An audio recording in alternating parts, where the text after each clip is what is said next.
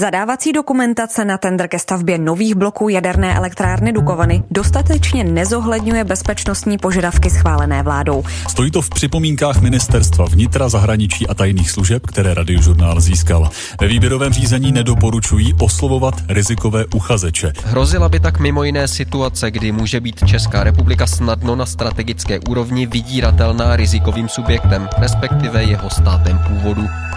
Kolem připravovaného tendru na výstavbu nových bloků jaderné elektrárny Dukovany zůstávají nedořešené bezpečnostní otázky. Varuje před nimi dokument, který získala reportérka radiožurnálu. Zástupci tajných služeb a ministerstev vnitra a zahraničí v něm upozorňují na rizika, která by mohla pro národní bezpečnost znamenat firmy z Ruska a Číny. Kde přesně vidí možnou hrozbu? A jaké oblasti chystaného výběrového řízení by podle nich vláda měla připomínkám přizpůsobit? Je pondělí 23. listopadu. Tady je Lenka Kabrhelová a Vinohradská 12. Spravodajský podcast Českého rozhlasu. Zdenka Trachtová, parlamentní zpravodajka Českého rozhlasu. Ahoj Zdenko. Ahoj. Zdenko, my jsme tu před zhruba deseti dny ve Vinohradské 12 rozebírali s Ondřejem Kundrou z Respektu výroční zprávu BIS o rizicích, kterým čelí Česká republika.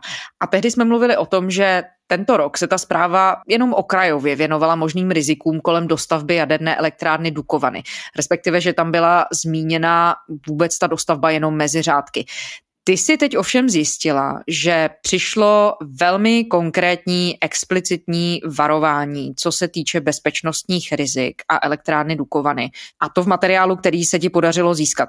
Co je to za dokument? Ten připomínkový dokument, který vytvořili ministerstva vnitra a zahraničí a taky tajné služby, tak tou jeho hlavní myšlenkou je, že zadávací dokumentace, kterou vytvořila společnost ČES, nedostatečně odráží bezpečnostní zájmy státu. Jinými slovy, v té zadávací dokumentaci jsou nedostatečně postižené ty bezpečnostní zájmy a přitom společnost ČES se zavázala ve smlouvách, které podepsala se státem k tomu, že ty konkrétní bezpečnostní požadavky do té zadávací dokumentace zapracuje, no ale podle připomínek té bezpečnostní komunity tam zkrátka tyto požadavky zapracované nejsou. Vznášíme návrh dát do zadávací dokumentace několik základních bezpečnostních parametrů, které by musel splňovat každý uchazeč, respektive všichni všichni členové případného konzorcia. Požadavek stanovení takovýchto minimálních bezpečnostních požadavků se opírá o závěr vládou schváleného dokumentu. Tento vládou schválený požadavek tak nelze v zadávací dokumentaci opominout. Tento požadavek mimochodem také požaduje, aby byli účastníci řízení proti těmto požadavkům testováni předtím, než budou vyzváni k podání nabídek. Jsou to připomínky bezpečnostní pracovní skupiny státu k zadávací dokumentaci k tomu tendru, ve kterém se má v příštích dvou letech vybrat dodavatel těch nových bloků jaderné elektrárny Dukovany. Tu zadávací dokumentaci připravuje investor projektu, což je tedy skupina ČES, potažmo konkrétně její ceřiná společnost Dukovany 2.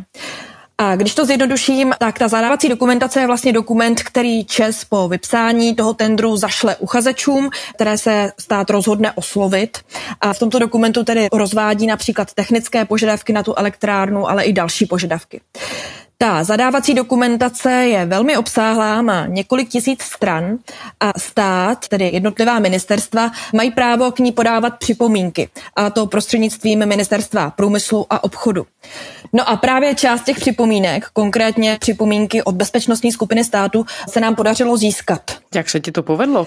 Já jsem zjistila existenci toho dokumentu a okamžitě jsem o něj zažádala ministerstvo vnitra prostřednictvím žádosti podle zákona o svobodném přístupu k informacím.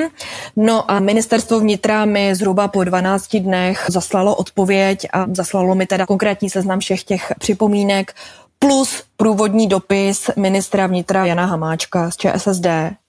Já jsem se tedy mimo záznam od jednoho z autorů těch připomínek dozvěděla, že Všichni aktéři, kteří se podíleli na tvorbě toho dokumentu, předem souhlasili, že tento dokument nebude utajovaný, že sice nebude veřejný, že by ho někde vystavili na webových stránkách, ale nebude utajovaný, čili bude možné se k němu dostat přes tu žádost o svobodném přístupu k informacím. Jinými slovy, kdybych se to snažila nějak interpretovat, možná ta bezpečnostní komunita, ty bezpečnostní složky státu chtěli, aby ten dokument se dostal na veřejnost.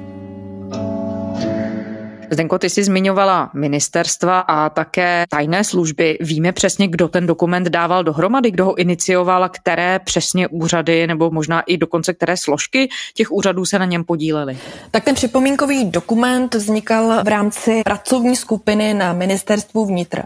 A tu pracovní skupinu, tedy kromě zástupců ministerstva vnitra, tvoří taky zástupce ministerstva zahraničí, no a především potom tajné služby, tedy když budu konkrétní, tak BIS, vojenské spravodajství, ÚZIS, tedy Úřad pro zahraniční styky a informace, a Národní úřad pro kybernetickou bezpečnost. To jsou tedy nejdůležitější bezpečnostní autority v České republice. A to, že ten návrh tyto autority vnímají jako riziko, je z pohledu bezpečnosti tedy extrémně závažná zpráva. Ještě možná konkrétně k tomu dokumentu. Ten připomínkový dokument má asi 17 stran a tvoří ho tedy řada zásadních připomínek a potom ještě několik doporučujících. A spolu s tímto dokumentem odešlo na Ministerstvo průmyslu a obchodu, respektive potom společnosti ČES i dopis ministra vnitra Jana Hamáčka z ČSSD, ve kterém velmi důrazně žádá o zapracování těch připomínek. Pojďme se podívat tedy podrobně na těch 17 stránek. Co všechno se z nich dozvídáme? Jaké jsou ty vážné připomínky k bezpečnostním aspektům toho výběrového výběrového řízení? Tak jak jsem říkala, tak to hlavní konstatování je, že zadávací dokumentace k tomu tendru nedostatečně odráží bezpečnostní zájmy státu. Bezpečnostní skupina v tom připomínkovém dokumentu varuje konkrétně před účastí rizikových států v tom tendru na stavbu nových bloků Dukovan.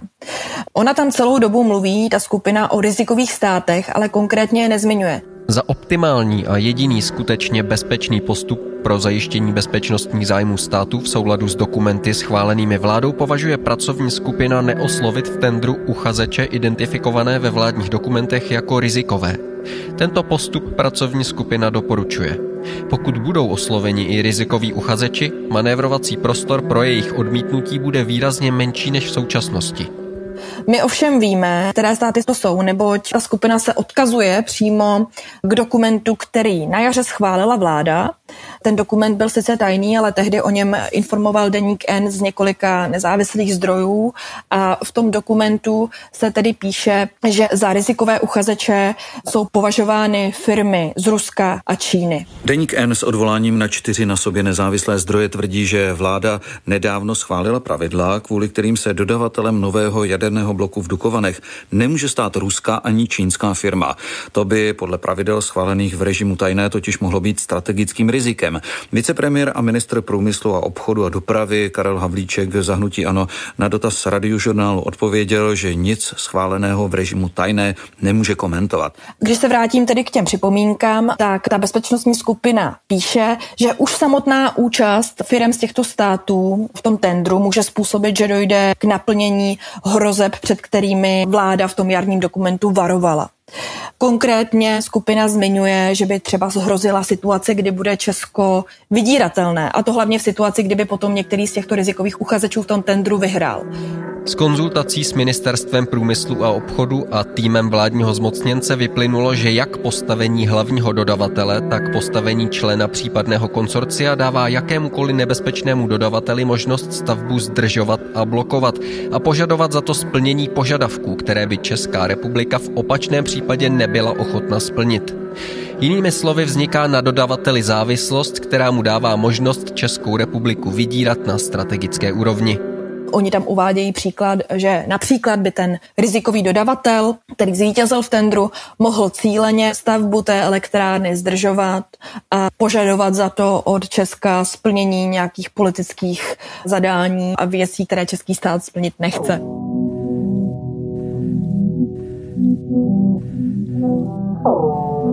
Na posouzení celé dokumentace z bezpečnostního hlediska bylo extrémně málo času. Několik jednotlivých týdnů k posouzení tisíců stran dokumentace v anglickém jazyce k projektu, který má nejvyšší strategický význam, je zcela nedostatečné.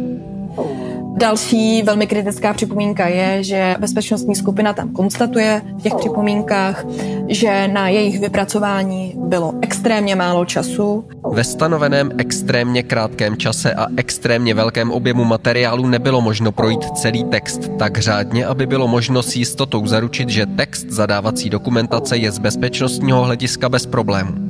Je třeba počítat, že v dokumentu mohou být skryté problémy ovlivňující bezpečnost, které nebylo možné v takto krátkém čase identifikovat. Jak už jsem říkala, tak zadávací dokumentace má několik tisíc stran, je velmi podrobná, je v anglickém jazyce, je to velmi složitý dokument, který tedy my jsme zatím neviděli, ale víme, že takový je.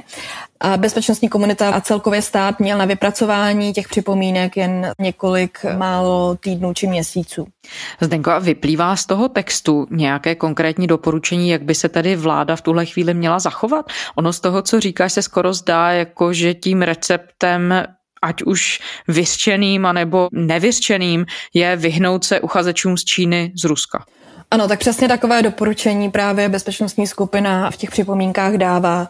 Oni tam konstatují, že jediným zcela bezpečným způsobem by bylo vůbec ty rizikové uchazeče, tedy jak víme Rusko a Čínu, do toho tendru nezvat protože už jejich samotná účast v tom tendru může být riziková.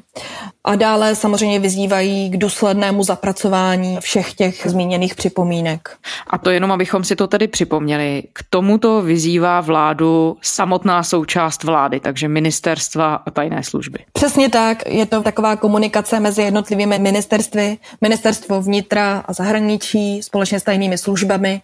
Důrazně vyzývají ministerstvo průmyslu a obchodu, aby v podstatě přinutilo nebo přimělo společnost ČES, aby zapracovala ty kritické připomínky do té zadávací dokumentace. Zdenko, ty jsi zmiňovala, že tím vyzněním je to poměrně mimořádný dokument. Jaké reakce to všechno vyvolalo? Tak já jsem i hned, co jsem získala tento dokument, oslovila všechny zainteresované strany. V první řadě tedy společnost ČES, která tu zadávací dokumentaci ve spolupráci s Ministerstvem průmyslu a obchodu vytváří. Od mluvčího společnosti Ladislava Kříže se mi ovšem dostalo jenom poměrně obecné odpovědi. V současné chvíli nadále probíhají jednání mezi námi a vládou, především s reprezentanty Ministerstva průmyslu a obchodu na detailní podobě, finální podobě té zadávací dokumentace. Ty další jednání probíhají jak tento týden, tak příští týden. On mi v telefonickém rozhovoru řekl, že ty informace, respektive ty připomínky, byly Česu předány v utajovaném režimu, takže se k ním nemůže blíže vyjadřovat. Nicméně řekl, že připomínky, které dostali, se snaží tedy v té dokumentaci zohledňovat a že nadále probíhají jednání mezi společností ČES a vládou na finální podobě té zadávací dokumentace. A ta jednání podle kříže probíhají tento i příští i další týden. My jsme postupovali čistě v souladu eh, s uzavřenou smlouvou mezi námi a státem přesně podle daných termínů. Potom jsem samozřejmě oslovila ministra průmyslu a obchodu zahnutí ANO Karla Havlíčka.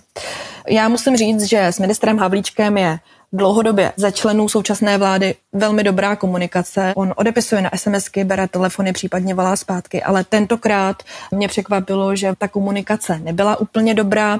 On mi nejprve ve středu, kdy jsem ten dokument získala, sliboval své vyjádření po SMS zprávách, Následně ho ale neposlal a odkazoval se na to, že ty připomínky jsou v režimu tajné, což víme, že tak není. A až druhý den potom od mluvčí ministerstva průmyslu a obchodu přišla písemná odpověď, písemné vyjádření k těm připomínkám. Stát podle vládního usnesení a dalších dokumentů, včetně například platných smluv s investorem, samozřejmě jedná tak, aby chránil své bezpečnostní zájmy. Chránit bezpečnostní zájmy je pro Českou republiku klíčové, přičemž od začátku se v kontextu s výstavbou nových jaderných zdrojů počítá s výběrovým řízením. Výstavba nových jaderných zdrojů například v Maďarsku či Finsku ukazuje, že se zapojují konsorcia různých firm z různých zemí světa. To vyjádření Ministerstva průmyslu a obchodu je stejně jako vyjádření Česu poměrně obecné. Ministerstvo zkrátka konstatuje, že je pro něj klíčové chránit bezpečnostní zájmy České republiky a že na to celou dobu při přípravě toho projektu dbá. Ty jsi zmiňovala v úvodu i ministra vnitra za ČSSD Jana Hamáčka. Jakým způsobem se k tomu staví tedy on? Tak Hamáček je vlastně podepsaný pod tou kritickou zprávou, pod těmi připomínkami, ale paradoxně o nich nechce příliš mluvit, nechtěl je rozvádět, když jsem ho oslovila a několikrát urgovala přes SMS, tak mě akorát odkázal na opět obecné vyjádření ministerstva vnitra, ve kterém jeho tiskový odbor konstatuje, že na těch připomínkách se stále pracuje a že ta zadávací dokumentace není finální a že ten připomínkový dokument nevznikl pouze na ministerstvu vnitra, ale že je součástí společné spolupráce s tajnými službami. Ministerstvo vnitra je v tomto případě koordinačním místem pro celou bezpečnostní komunitu. Nejde tedy pouze o připomínky ministerstva vnitra, ale o konsenzus s ministerstvem zahraničních věcí, Národním úřadem pro kybernetickou a informační bezpečnost a třemi bezpečnostními službami. Připomínky jsou určeny k dalšímu vypořádání, stanovisko proto nelze považovat za konečné, ale za součást připomínkového řízení, které dosud není u konce. Když jsem potom ve čtvrtek pana ministra potkala v poslanecké sněmovně, tak ani osobně se mi k tomu nechtěl příliš vyjadřovat. Říkal, že právě v těchto dnech probíhá vypořádávání těch připomínek a že víc mi k tomu řekne později. Zdenko, já nás zastavím u jednoho momentu, který tu padl už několikrát. Ty jsi zmiňovala, že ten materiál je veřejně dostupný, nevisí na žádných stránkách, nicméně není to tajný dokument, ty si k němu získala přístup naprosto legálně. Přesto někteří ty hráči, třeba Ministerstvo průmyslu i ČES, argumentují tím, že to je materiál v utajoveném režimu. Jak tomu rozumíš, jak si to jejich tvrzení vysvětlit? To si upřímně řečeno moc vysvětlit nedokážu, je to pro mě záhada, protože faktem je, že tento materiál utajovaný není, jinak bychom ho zkrátka od ministerstva vnitra nezískali. Jak už jsem říkala, tak mě bylo i potvrzeno, že všichni ti aktéři, kteří se podíleli na tvorbě toho dokumentu, souhlasili s tím, že nebude v režimu tajné. Čili já to považuji spíše za takovou výmluvu. Společnost ČES a možná i Ministerstvo průmyslu a obchodu jsou možná trochu překvapení, že ten materiál není v režimu tajné stále se snaží tak nějak to zahladit a tvrdit, že to tajné je, i když to tajné není. Zkrátka se jim k tomu nechce moc vyjadřovat a proto tímto argumentují. Ty jsi zmiňovala, že v té zprávě stojí i formulace v tom smyslu, že reálně nejsou ošetřeny ty hrozby, které byly identifikované, co se týká dostavby jaderné elektrárny Dukovany a že ty výhrady nejsou v té zadávací dokumentaci zpracovány dostatečně. Dává ten dokument, když si ho studovala, anebo někdo z těch lidí, které si scháněla na reakci, odpověď na to, proč tam ty věci nejsou zapracovány dostatečně? To ten dokument neuvádí, ten připomínkový dokument se zkrátka omezuje na výčet těch chyb a rizik, které podle té bezpečnostní skupiny ta zadávací dokumentace obsahuje, ale už nehodnotí, jestli to je úmysl a nebo nedbalost těch autorů, tedy především společnosti ČES. Samozřejmě, když se potom mimo záznam bavíme s lidmi z bezpečnostní komunity, tak zaznívají i názory, že by ten projekt mohl být šitý na míru některému z uchazečů. Často padá právě příklad ruského Rosatomu, ale zdůrazňuji, že to jsou jenom spekulace. Teď bude hlavně důležité sledovat, do jaké míry se nakonec do té dokumentace podaří zapracovat připomínky těch bezpečnostních služeb. Pojďme se na to podívat, jaké jsou tedy v tuhle chvíli náznaky. Právě na základě všech těch rozhovorů, které ty si vedla s dotyčnými aktéry ze všech možných vrstev té debaty. Je v tuhle chvíli tedy na stole možnost, že by stát mohl z toho tendru předem nějakého uchazeče vyloučit, k čemuž vlastně směřuje i tahle zpráva? Tak to je ta největší otázka aktuální, na kterou já odpověď neznám. Nicméně, jak ministr průmyslu Karel Havlíček, tak premiér Andrej Babiš to dlouhodobě odmítají. Kdybychom tohle dotáhli do konce, tak nám hrozí tedy velký problém, protože to by se tím pádem vztahovaly i na dodávky jaderného paliva. V současné době dodávají pro ty dotčený typy reaktorů pouze dvě společnosti, a to je americká Westinghouse a ruská Tvel. A v dané chvíli například vypisujeme výběrové řízení na dodávky jaderného paliva do Temelína, v podstatě bychom automaticky vyloučili konkurenci. Oni říkají, že pokud bychom vyloučili předem z toho tendru, respektive pokud bychom vůbec neoslovovali některého z možných uchazečů, tak by to tu zakázku mohlo prodražit. Říkají, že vláda by do toho tendru neměla vstupovat politicky a zkrátka nechat společnost čas, ať posoudí všechny potenciální uchazeče.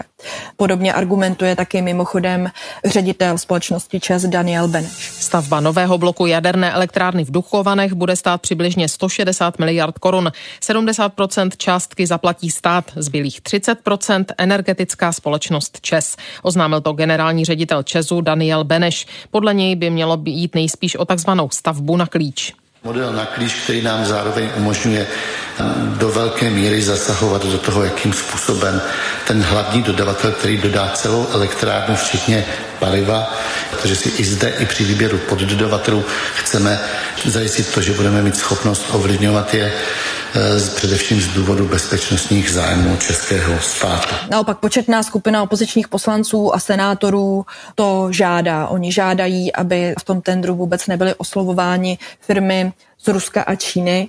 Mimochodem ve čtvrtek k tomu měli tiskovou konferenci poslanci všech opozičních stran, kromě SPD a KSČM, pokud tedy tyto dvě strany lze považovat za opoziční. Ještě jednou dobrý den, stojíme dnes před vámi s předsedkyní a předsedy opozičních demokratických stran, abychom odmítli to, že Poslanecká sněmovna naslepo a ve spěchu bude projednávat takzvaný nízkouhlíkový zákon, který dláždí cestu stavby jaderné elektrárny Dukovany 2 Toto se má navíc stát bez řádného projednání na bezpečnostním výboru. No a dnes, tedy v pondělí, má na toto téma jednat taky Bezpečnostní rada státu. My nevíme, co konkrétně má Bezpečnostní rada státu řešit, nicméně bude se zabývat tendrem na stavbu nových bloků Dukovan a je otázka, co se tedy potom dozvíme.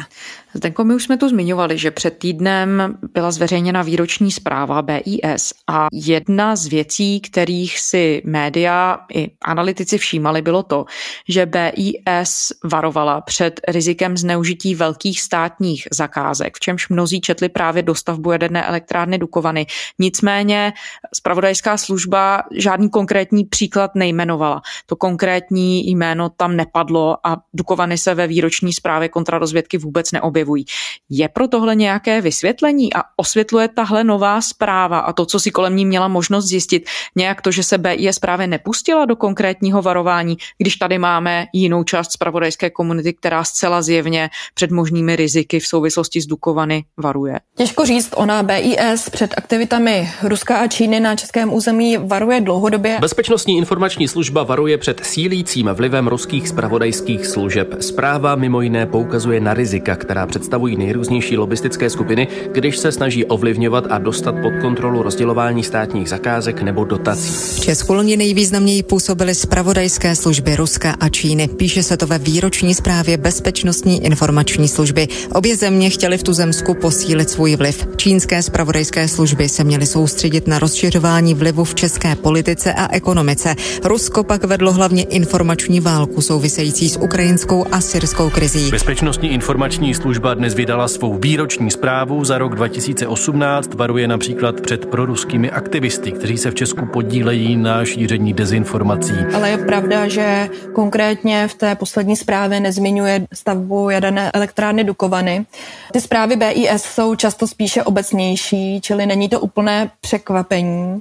A zároveň i v rozhovorech, které poměrně zřídka dává šéf BIS Michal Koudelka, se často odkazuje na to, že řada informací je zkrátka tajná. Bezpečnostní informační služba varuje před ovlivňováním důležitých státních úředníků, kteří mají na starosti dodavatele 5G technologií a také dostavbu jaderné elektrárny. Snaží se je ovlivňovat firmy z východu. Ředitel BIS Michal Koudelka to řekl na slyšení v Senátu, kde je naše reportérka Jana Magdoňová. A máš slovo, hezké dopoledne. Hezké dopoledne. V asi 20-minutovém vystoupení ředitele Michala Koudelky zaznívaly hlavně dva státy, které jsou vůči Česku nepřátelské, Rusko a Čína. Podle Koudelky by Česku nemělo dávat těmto dvěma státům přístup do kritických systémů státu. Roli může hrát i skutečnost, že dlouhodobě Koudelka ve sporu s prezidentem Milošem Zemanem, respektive čelí ostré kritice prezidenta Miloše Zemana, který dlouhodobě usiluje o odvolání Koudelky a nebo o jeho nejmenování na další funkční období.